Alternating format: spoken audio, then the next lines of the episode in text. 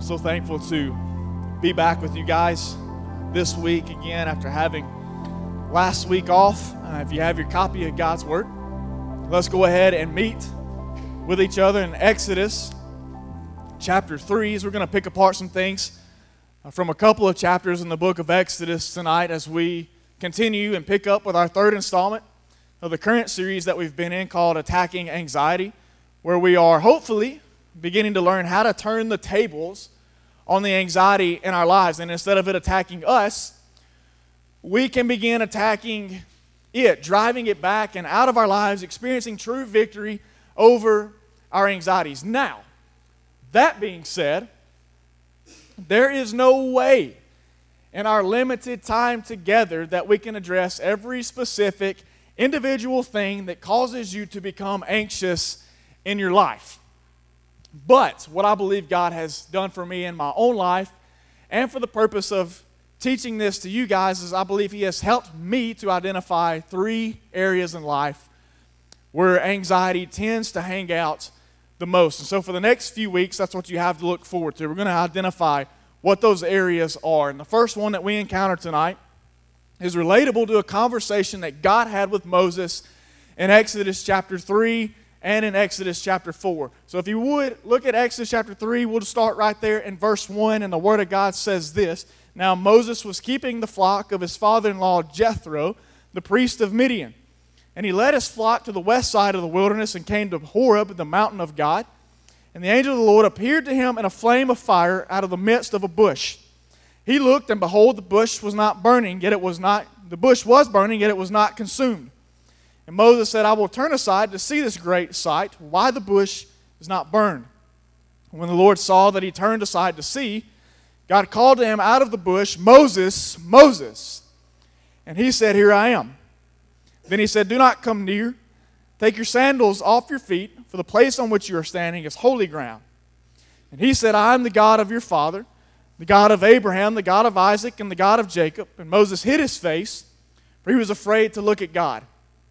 Then the Lord said, I have surely seen the affliction of my people who are in Egypt, and have heard their cry because of their taskmasters. I know their sufferings, and I have come down to deliver them out of the hand of the Egyptians, and to bring them up out of that land to a good and broad land, a land flowing with milk and honey, to the place of the Canaanites, the Hittites, the Amorites, the Perizzites, the Hivites, and the Jebusites.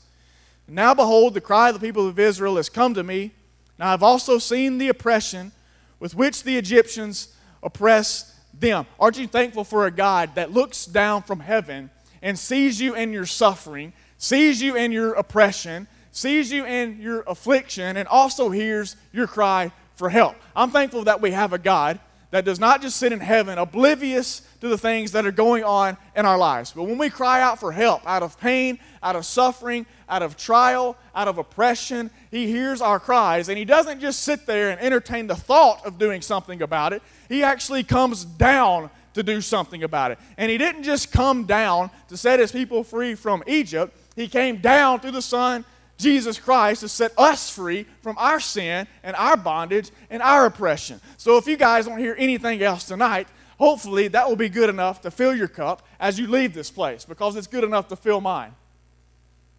Verse ten, "Come, I will send you to Pharaoh, that you may bring my people, the children of Israel, out of Egypt." I want to speak to you tonight from the subject of anxiety over calling.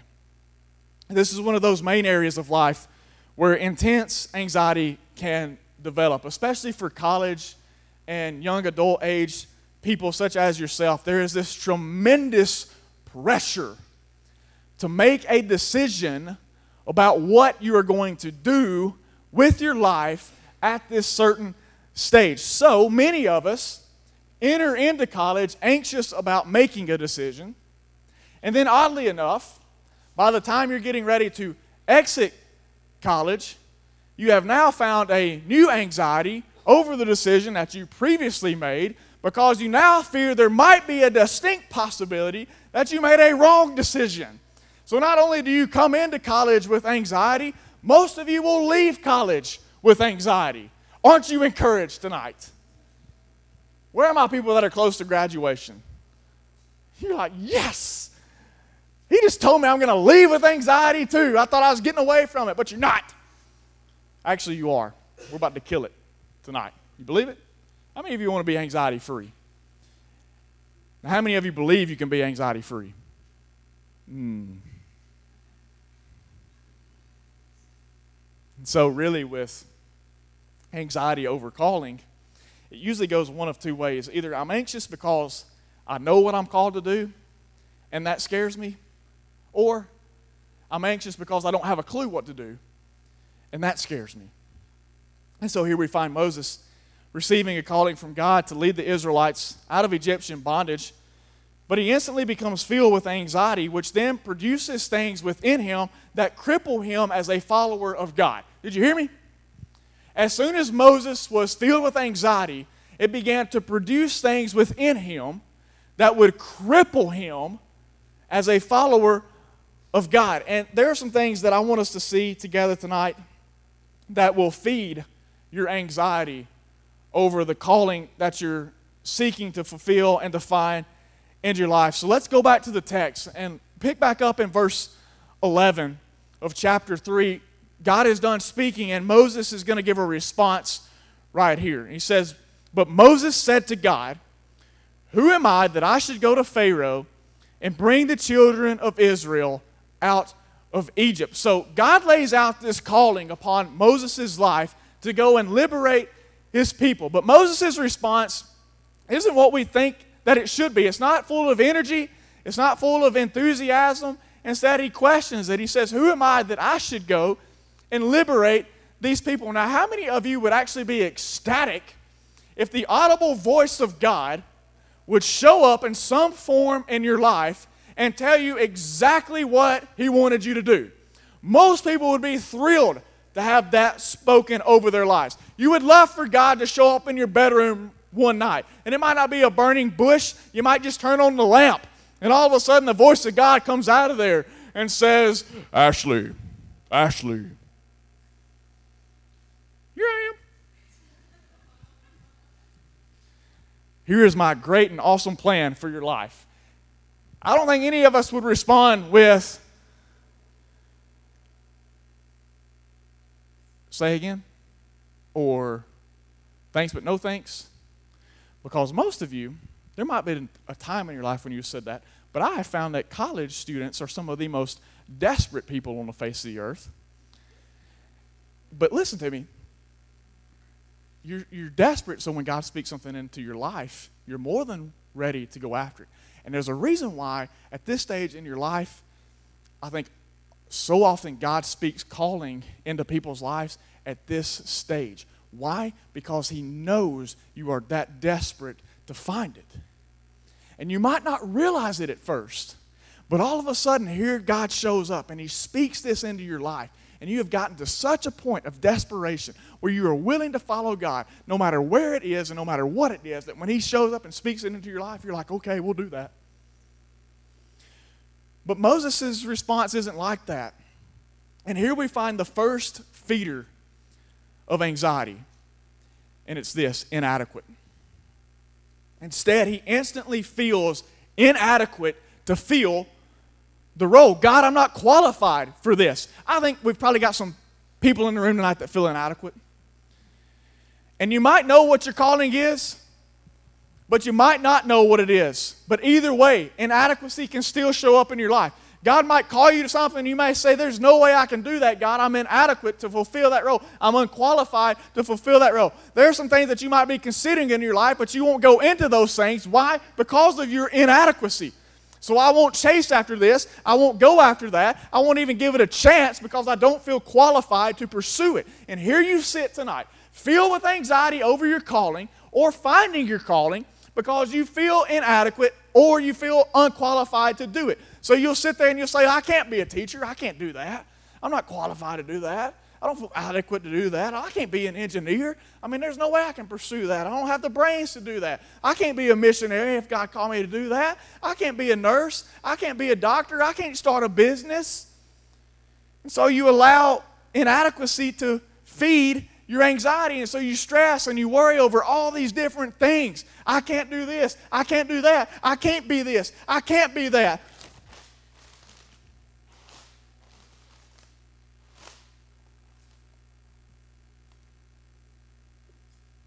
And you allow your inadequacy to feed your anxiety.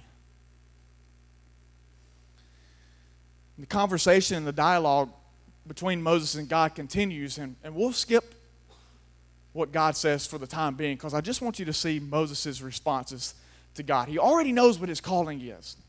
And so we're going to pick apart the responses, the responses that he, he gives back to God. So jump over to Exodus chapter four and look at verse one. Moses again responds to the calling that God has placed upon his life, and it says, "Then Moses answered, 'But behold, they will not believe me or listen to my voice, for they will say the Lord did not appear to you.'" So Moses' second reason that he's not going to go to the Israelites is because he believes no one will listen to him. And he says, God, they're not going to listen to me. They're not going to believe me if I, if I go to them. And so here we find the second feeder of anxiety over calling, insufficient. When Moses says back to God, I can't go because they won't believe me. I can't go because they won't listen to me. In other words, he's saying, Lord, I'm insufficient. I'm incompetent. They won't respect me. All they will do is doubt me. I'll go to them and say, the Lord God has sent me to tell you this, and they're going to look back at me, and they're going to laugh, and they're going to make fun of me, and they're going to say, he didn't tell you that. He didn't tell you. Why would he tell you that, Moses? Why can't he just tell us himself? And you know what? I believe Moses is thinking about his past at this point. I think this is why Moses feels insufficient, because he is thinking about his past. And if you don't know anything about Moses' life, before he ended up in the land of Midian, he was actually an official in Egypt for Pharaoh. But he had such a passion for God's people that as he walked outside one day, he saw an Egyptian on top of an Israelite fighting him. And he went over there and he struck the Egyptian down and he killed him. And out of fear, he ran. And he's in the land of Midian at this point. And I think that as God is speaking this calling into his life, Moses is remembering his past. And he's thinking, if I go back to them, people are going to know who I am. I have a reputation. Everybody knows that I killed that guy, Lord. They're not going to listen to me. They're not going to respect me. Why would God speak to someone like you, Moses? You're a murderer. God's not going to speak to a murderer. He wouldn't choose a murderer to lead an entire nation of people out of bondage. No, no, God, they're not going to believe that you spoke to me. And so now he feels insufficient. And, and I believe that God is calling some of you into something, but you're allowing one thing that happened in your past to make you feel insufficient for that calling. One thing.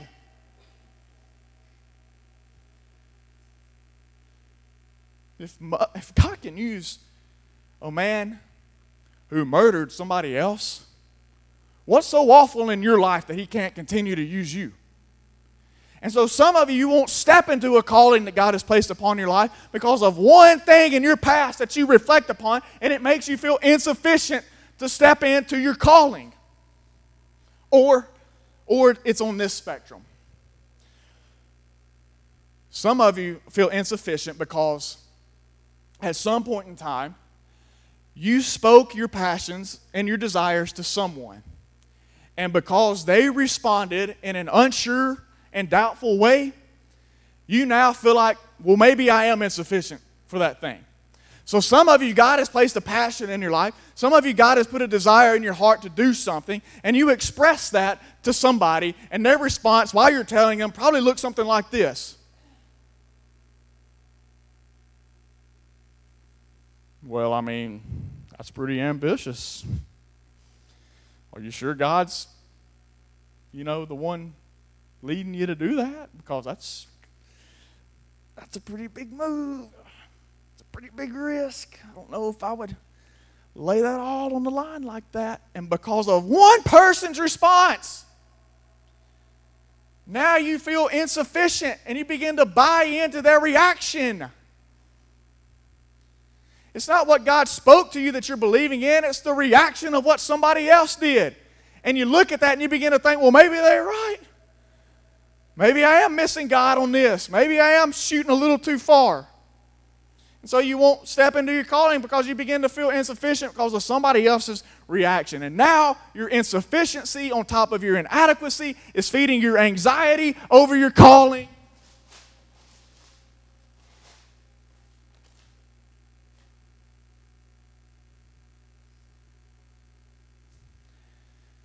Moses gives a third response.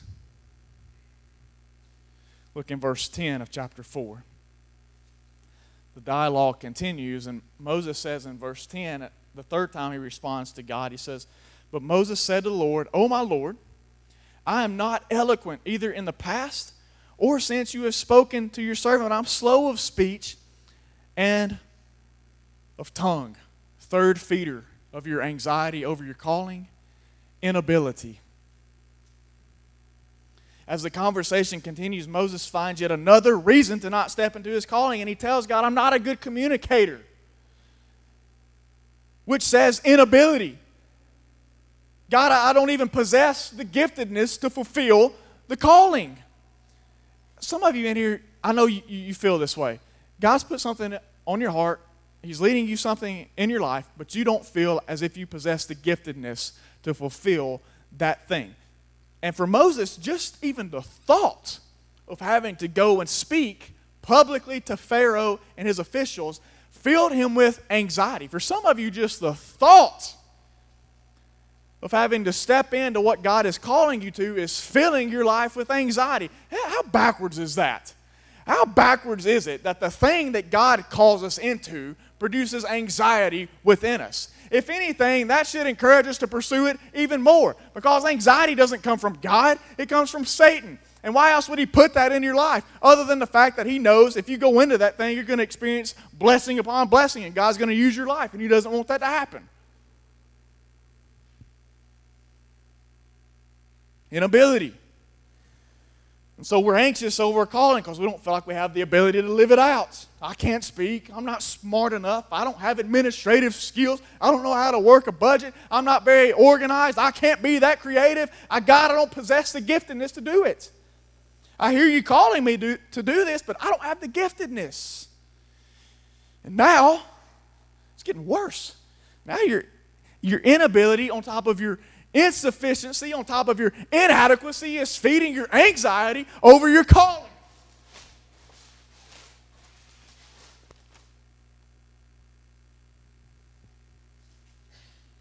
Moses responds for a fourth time. This is going somewhere, I promise you. Verse thirteen.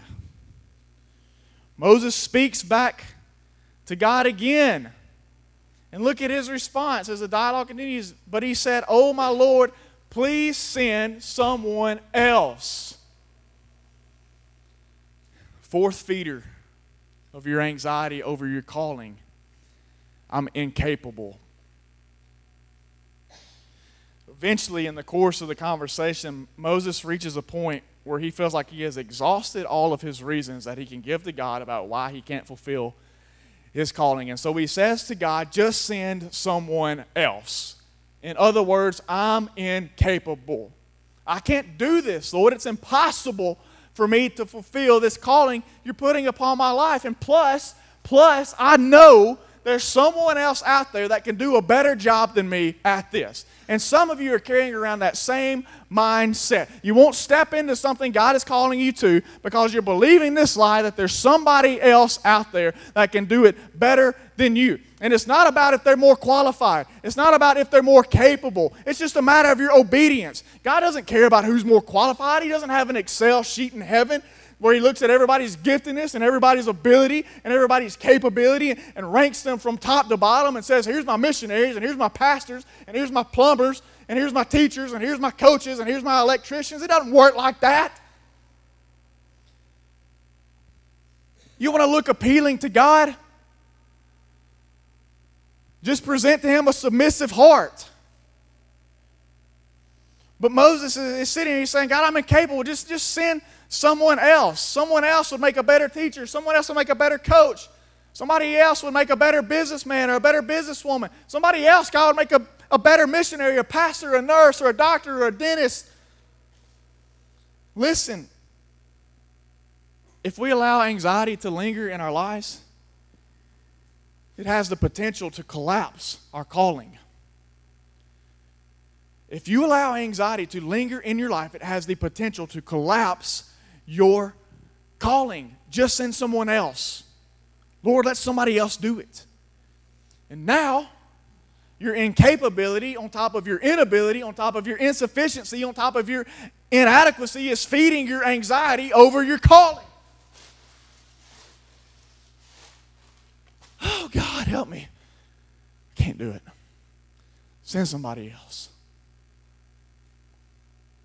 So, so how do we attack this anxiety over our calling? That's what you really want to hear, right? You're like, okay, I get that. You found me where I'm at, yeah. I've got inadequacy, yeah, I feel insufficient. Yeah, I struggle with inability, and yeah, I feel incapable to do what God's called me to do, but how do I fix that? How do I move past that? How do I get past these things that feed my anxiety? So how do we attack this anxiety over our calling? Each of these feelings that are feeding our anxiety must be met with something greater. They all have to be met with something greater. And we're going to press the rewind button in this narrative, because I want you to see that each reason Moses gave for why he couldn't fulfill his calling, God met with the response of why he could. And it's really cool. And I want you guys to see it, because it's going to hold potential power within your lives to set you free from this anxiety that you have going on over the calling that you have or the one that you're trying to find. So go back to chapter three, and we'll grab verse eleven again so we can see Moses' response coupled in with God's response. So in verse eleven, remember Moses said to God, "Who am I that I should go to Pharaoh and bring the children of Israel out of Egypt?" And God responds, and he said, "But I will be with you. And this shall be the sign for you that I have sent you. When you have brought the people out of Egypt, you shall serve God on this mountain." So here's what I want you to see. It's not inadequate, it's assured. When Moses gave the reason of who am I, God responded with, "I will be with you." God assured him of his presence in his life. So you may feel inadequate or unqualified, but remember who called you. Remember whose idea this was from the beginning. This wasn't Moses' idea to go and do this. This was God's idea.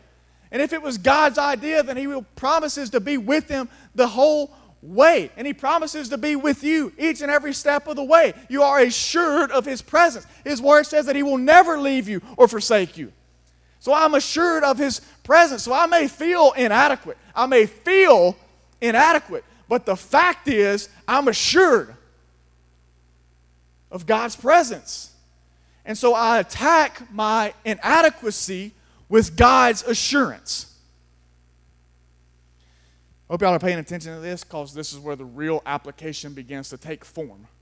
And you can hear all that stuff at the beginning, and that's great, but if you don't get this second half, don't expect to experience victory over this anxiety. I attack my inadequacy with God's assurance. Now, instead of inadequacy feeding my anxiety, assurance begins killing my anxiety. Moses' second response to God brings a response back to Moses from God in chapter four. We'll start in verse one. It says, "Then Moses answered, 'But behold, they will not believe me or listen to my voice, for they will say, the Lord did not appear to you.' And the Lord said to him, 'What is that in your hand?' He said, 'A staff.' He said, 'Throw it on the ground.' So he threw it on the ground, it became a serpent, and Moses ran from it. It's a natural reaction. But the Lord said to Moses, 'Put out your hand and catch it by the tail.'" Which, for how many of you would that take a tremendous step of faith to do? And so he put out his hand and caught it, and it became a staff in his hand, that they may believe that the Lord, the God of their fathers, the God of Abraham, the God of Isaac, the God of Jacob, has appeared to you. Again, the Lord said to him, "Put your hand inside your cloak." And he put his hand inside his cloak, and when he took it out, behold, his hand was leprous like snow. Then God said, "Put your hand back inside your cloak." So he put his hand back inside his cloak, and when he took it out, behold, it was restored like the rest of his flesh. "If they will not believe you," God said, "or listen to the first sign, they may believe the latter sign. If they will not believe even these two signs or listen to your voice, you shall take some water from the Nile and pour it on the dry ground, and the water that you shall take from the Nile will become blood on the dry ground. ground. So it's not that I'm insufficient, because here's what we see God speaking to Moses now. It's that you're confirmed. It's not that I'm insufficient. It's that I'm confirmed. When Moses gave the reason that no one would believe or listen to him, God confirmed him. That's what these signs were. These were confirmation of God's calling upon Moses' life. So he says, when you go to them, use your staff and show them this sign. If that doesn't work, put your hand in your cloak and show them this sign. If that doesn't work, dip the water out and pour it on the ground and show them this sign. These signs will confirm my calling upon your life. God will always confirm those whom he calls. One more time. God will always confirm those whom he calls. Stop backing away from your calling because someone responded to what you shared in an unsure, doubtful way, which made you feel insufficient. Stop doing that. Listen to me. You don't need other people's validation. All you need is God's confirmation. So I may feel insufficient. I may feel insufficient, but the fact is I'm confirmed. So I attack my insufficiency with God's confirmation. And now, instead of insufficiency feeding my anxiety, confirmation begins killing my anxiety. Let's check out God as he responds to Moses the third time. Moses decided that he would talk back. So pick back up in verse ten of chapter four. But Moses said to the Lord. So Moses keeps giving these reasons, and now the dialogue is becoming more and more full. Moses said to the Lord, "O my Lord, not eloquent either in the past or since you have spoken to your servant, I'm slow of speech and of tongue." And then listen to God's response in verse eleven. Then the Lord said to him, "Who has made man's mouth? Who makes him mute or deaf or seeing or blind? Is it not I, the Lord? Now therefore go, and I will be with your mouth and teach you what you shall speak." So now it's not that I have inability, it's that I'm enabled. When Moses gave his reason of inability or lacking giftedness, God responded with his power to enable. Or in other words, to give giftedness.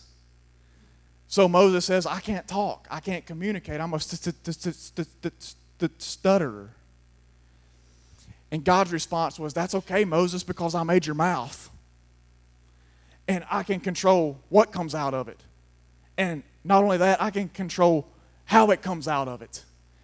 And so you might feel like you have an inability, but I have the power to enable you to have a giftedness that you might not have once had before. Listen, it's not that God calls the gifted, it's that he gifts the called.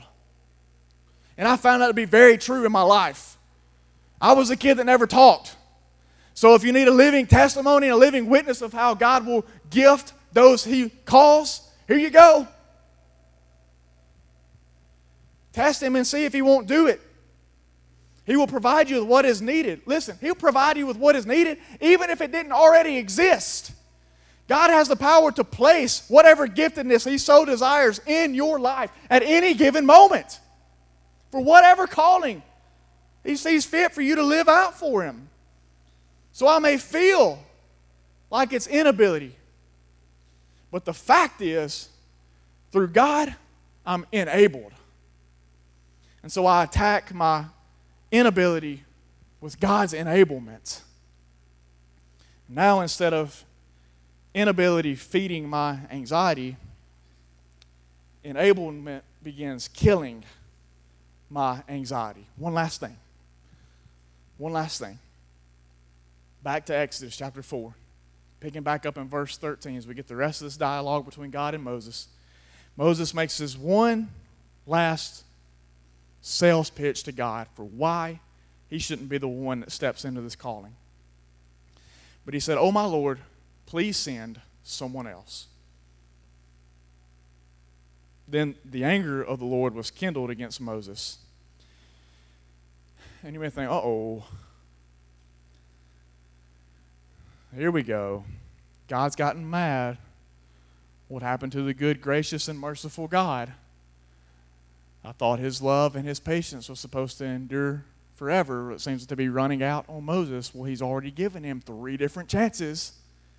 Sooner or later, if you keep bucking on God's calling on your life, he's going to get a tad bit agitated with you because he knows that he can provide you with what you need to do it. Stop making reasons for why you can't. Notice, not one time have I said the word excuse. And they're not excuses in Moses' life either. Why? Because they are legitimate fears and concerns. And I'm not going to call what you have as a legitimate fear and concern that produces anxiety in your life an excuse for why you're not living things out that God has called you to. They are legit reasons. I get that. But we can get rid of them. That's why God gave him a response every single time. So God gets upset with Moses here. And then he's, look at what he says to him. He says, "Is there not Aaron, your brother, the Levite? I know that he can speak well. Behold, he is coming out to meet you, and when he sees you, he will be glad in his heart. You shall speak to him and put the words in his mouth, and I will be with your mouth and with his mouth, and will teach you both what to do. He shall speak for you to the people, and he shall be your mouth, and you shall be as God to him. And take in your hand this staff with which you shall do the signs." So God says, get with Aaron. I'll use him in your life. Take up your dadgum staff and get busy with it. This conversation is over. Stop rejecting your calling and start living your calling. If I had like a mental picture of God literally kicking Moses in the butt at this moment, like the bush actually, actually grew a foot and was literally like, boom, get after it, Moses. Some of us just need a kick in the butt tonight. Get after it. So it's not that I'm incapable. It's that I'm helped. God met Moses' reason of being incapable with showing him that he would be helped. And here's what I found to be true in my life. It's that God has a way of placing people in your life that will help you live out your calling. He will. He will place people in your life that help you live out your calling. Don't, don't, Don't tell him to send someone else. If God brings a responsibility to your doorstep and he lays it all out there for you, please don't look back at him and say, God, send someone else. Don't do that. Don't miss out on this opportunity. Don't miss out on this blessing. If he wanted to send somebody else, he would have asked somebody else.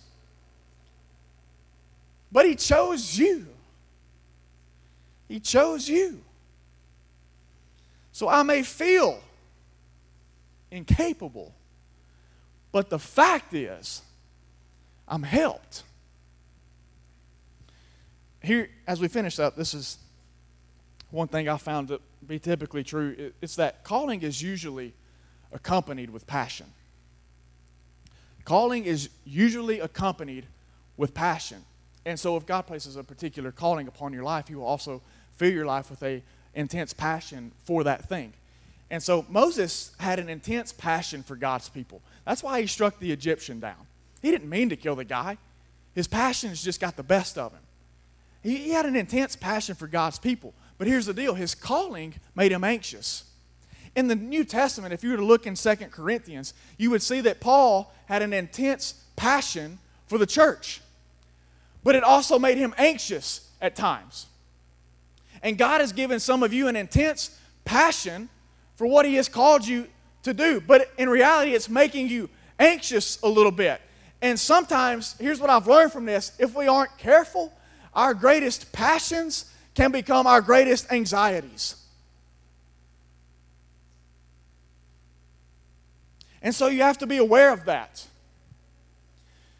Because you hold such a great and high passion for that thing, oftentimes it becomes a threat to then become your greatest anxiety. Why? Because you deeply care so much. It means that much to you that you just don't want to mess it up, that you don't want to be a failure, that you don't want to make a mistake. But when that begins to creep in, this is why we have to attack this anxiety that we have over whatever calling God has placed on our life, or whatever we're trying to find as a calling in our lives. You've got to attack it. So remember, it's not that I'm inadequate, I'm assured. It's not that I'm insufficient, I'm confirmed. It's not my inability, it's that I'm enabled. It's not that I'm incapable, it's that I'm helped. So let God take this little bag that you've been breathing in and toss it to the side. Stop breathing in the bag and start believing in God and trusting that this anxiety that you have in your life over what you're supposed to be doing or who you're supposed to be or who he's calling you to be or the fact that you don't know any of the above, let him have some freedom in your life to begin attacking those things with what we just talked about so that you can begin experiencing freedom in this area of your life. Do not be anxious about your life. Matthew six. He's given us the tools.